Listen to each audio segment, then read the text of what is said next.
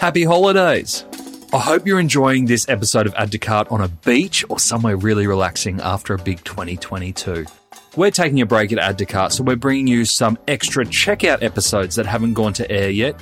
We'll be back with our feature episodes from Monday, the 16th of January, and the very first episode we have lined up is an absolute star of the industry. We can't wait to bring it to you. Until then, enjoy the downtime, and we'll see you in the new year. Welcome to The Checkout. We catch up with previous Add to Cart guests and ask them five quick questions to get to know them better and leave you with a little extra inspiration to get you through your Friday. Today's checkout features Kate Dillon, founder and creative director of Shelion. Shelion is a brand that creates statement making functional handbags for working women. As a lawyer in a previous life, Kate now embraces local manufacturing and continues to live fearlessly. Kate, thank you so much for joining us on the checkout. It's been great hearing the She Lion story so far and to hear all about creativity and entrepreneurship, especially over COVID, and how you've come out the other side. So we're here to learn a little bit more about you. Five quick questions. Number one, what's the weirdest thing that you've ever bought online? The weirdest thing I've ever bought online was probably really recently. I bought a rotary countdown timer. Um, Got it there. yes, so that I could like work, do my uh, Pomodoro kind of technique where you work for 30 minutes and then have 10 minutes off or work for 50 minutes and then have 10 minute break. And so that I had like a visual countdown of how uh, focused I was. Yeah. So what's the thinking? What's the Pomodoro technique? Uh, well, essentially, it's about having a chunk of time where you do deep work and you essentially turn off all your distractions and focus on executing one task in that time frame, and then you hit it up straight after with a break where you actually stand up and walk away and do nothing and have that break and then come back and then you find that you're you are a lot more productive so it's monotasking rather than Yeah. multitasking but like pure focus and kind of racing your time which is why I wanted the visual of having like a timer rather than my phone because of my phone I would just go oh look at the time and now I can go and look on social media or check Yeah. another email or whatever yeah yeah, oh, that's smart, especially when you're working from home because you can lose track and all of a sudden you're like, I've been sitting in front of this for four hours and haven't moved. yeah yeah All right, number two, who is your favorite retailer? I'd have to say I have two at the moment. At the moment, I have been obsessed with wearing sequins and anything sparkly. My inner magpie has just gone bananas over COVID. So I have been shopping a lot at Dida, who is Australian made and makes a lot of amazing sequin things. And also Joey the Label, who is a, a Melbourne based designer who equally makes some incredible sequin apparel.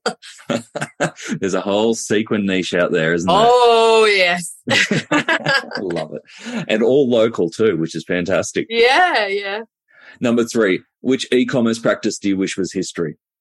Probably just all the updates and making sure everything synchronizes across everything. I feel like every time I just get comfortable with a theme and I've synced in all of my apps and I've and I've like made sure that my Google dashboard is all working, then everybody will go and update and then nothing will work again and I have to make sure it's all fixed and the subscription button's still popping up correctly.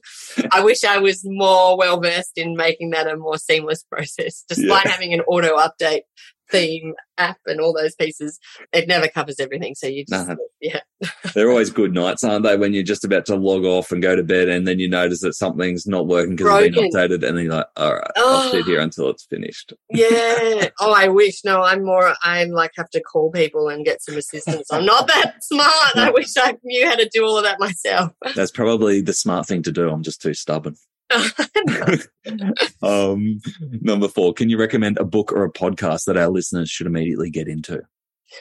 Yeah, I read a book recently that was incredible called The Adaptive Advantage by Heather McGowan. She's a futurist and uh, it is very, very cool. And it's all about the fact that we've moved into this fourth industrial revolution and we're handing over more of our cognitive abilities. So each time you hand over something cognitively to a computer, you need to pick some other skill up. And what is that skill and how do you lean into that? And the fact that the future of work is going to be about skills rather than about jobs and that we connect so closely to who we are as what we do and arguably we need to unpack that and think more about how can we be cross disciplinary and come together to solve a project and then and disperse again and be more about skill sharing rather than about jobs really okay. interesting way of thinking about things and then equally the hammersley brothers are pretty impressive in terms of upskilling on e-commerce i would definitely have a look at them they're good awesome. Last one I have for you. Finish this sentence. The future of retail is about supporting local. if you haven't and, got a message already, yeah, yeah, yeah. Please come buy one at shelion.com.au and support local. Be part of the movement. Tell everybody the story. Um, get involved. Feel good and feel great, and yeah, make a difference. Thank you. That's awesome, Kate. Love the message. Support local. Find those networks. Find those communities that can help each other out. I think it's a really, really brilliant message. So thank you for joining us on the checkout. Thank you so much for having me. To hear more from Kate, jump back into episode 244, where Kate shares how she stays creative and productive. She also tells us about her journey to support local with over 300 hands touching each of her sweatshirts. And she talks about how the bag market has bounced back in a totally new direction since COVID.